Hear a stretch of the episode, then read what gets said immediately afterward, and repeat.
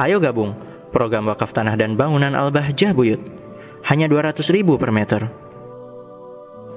Keluarkan sifat kemanusiaan pada dirimu yang jelek menuju sifat kemuliaan manusia ubudiyah seorang ham hamba agar supaya takuna linidail haqqi mujiban engkau mudah untuk memenuhi panggilan Allah wa min hadrati qoriban dan agar supaya kamu dekat kepada Allah Subhanahu wa taala. Maka ayo ditengok sekarang diri kita. Selama ini kita kan selalu bertanya-tanya, diriku dekat enggak kepada Allah?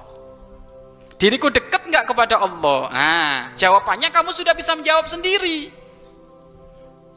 Dirimu bisa menjawab sendiri. Artinya apa? Sudahkah kamu keluarkan sifat bahimia tadi itu? Ya, sifat subu'iyah itu kamu dengan teman bagaimana? Mudah tersinggung. Jauh dari Allah. Kamu dengan teman kamu bagaimana? Waduh, kemarin sudah gulat Pak Ustadz. Ya jauh dari Allah. Jauh itu. Bagaimana kau dengan tetanggamu? Oh, tetanggaku Pak Ustadz ya selesai. Selesai gimana? Rumahnya sudah kita kita apa? Kita kita tutup jalan menuju rumahnya. Kan ada sebagian orang itu karena tanahnya luas, akhirnya tetangganya nggak dikasih jalan untuk le lewat. Lu kalau modelnya kayak gitu ya jauh kamu dari Allah Subhanahu wa taala. Saya dekat nggak kepada Allah? Bagaimana dirimu? Sombong? Ya jauh dari Allah. Merasa lebih dengan sesama teman. Oh ya ini ya jauh dari Allah Subhanahu wa taala. Tetapi kalau kamu tengok tiba-tiba bagaimana dirimu? Ya memang gini, Nak man dhanna annahu muhsinun fahuwa khasirun. Barang siapa yang menduga dirinya itu adalah baik dia akan rugi. Wa man dhanna sayun fahuwa fazun. Kalau dia menduga dirinya adalah jelek dia akan beruntung. Berun beruntung. Maka orang yang baik itu menduga dirinya jelek.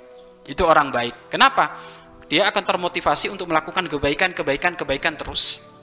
Tapi kalau dirinya merasa dirinya adalah hebat, hafalannya paling hebat, dia akan dapat ranking terus, yang ini, yang itu, tapi tidak menjadikan tawaduk, maka dia termasuk adalah jauh dari Allah Subhanahu wa taala. Jadi jelas ya, ini termasuk adalah Imam Ibn Atta'illah As-Sakandari memberikan resep kepada kita kalau engkau ingin masuk kepada wilayah kemuliaan, dekat kepada Allah Subhanahu wa taala, sifat manusiamu itu yang jelek-jelek itu tinggalkan.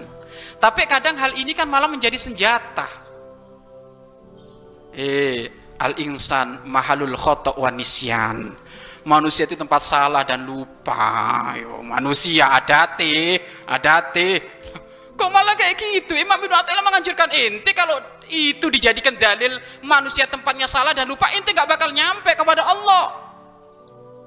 Bagaimana bangun malam? Alhamdulillah Pak Ustadz lolos manusia adate Pak Ustadz. Ya nggak nyampe-nyampe kepada Allah. Gimana ente jual beli? Alhamdulillah Pak Ustadz riba juga masuk adate manusia. Lu ya nggak bisa kayak gitu.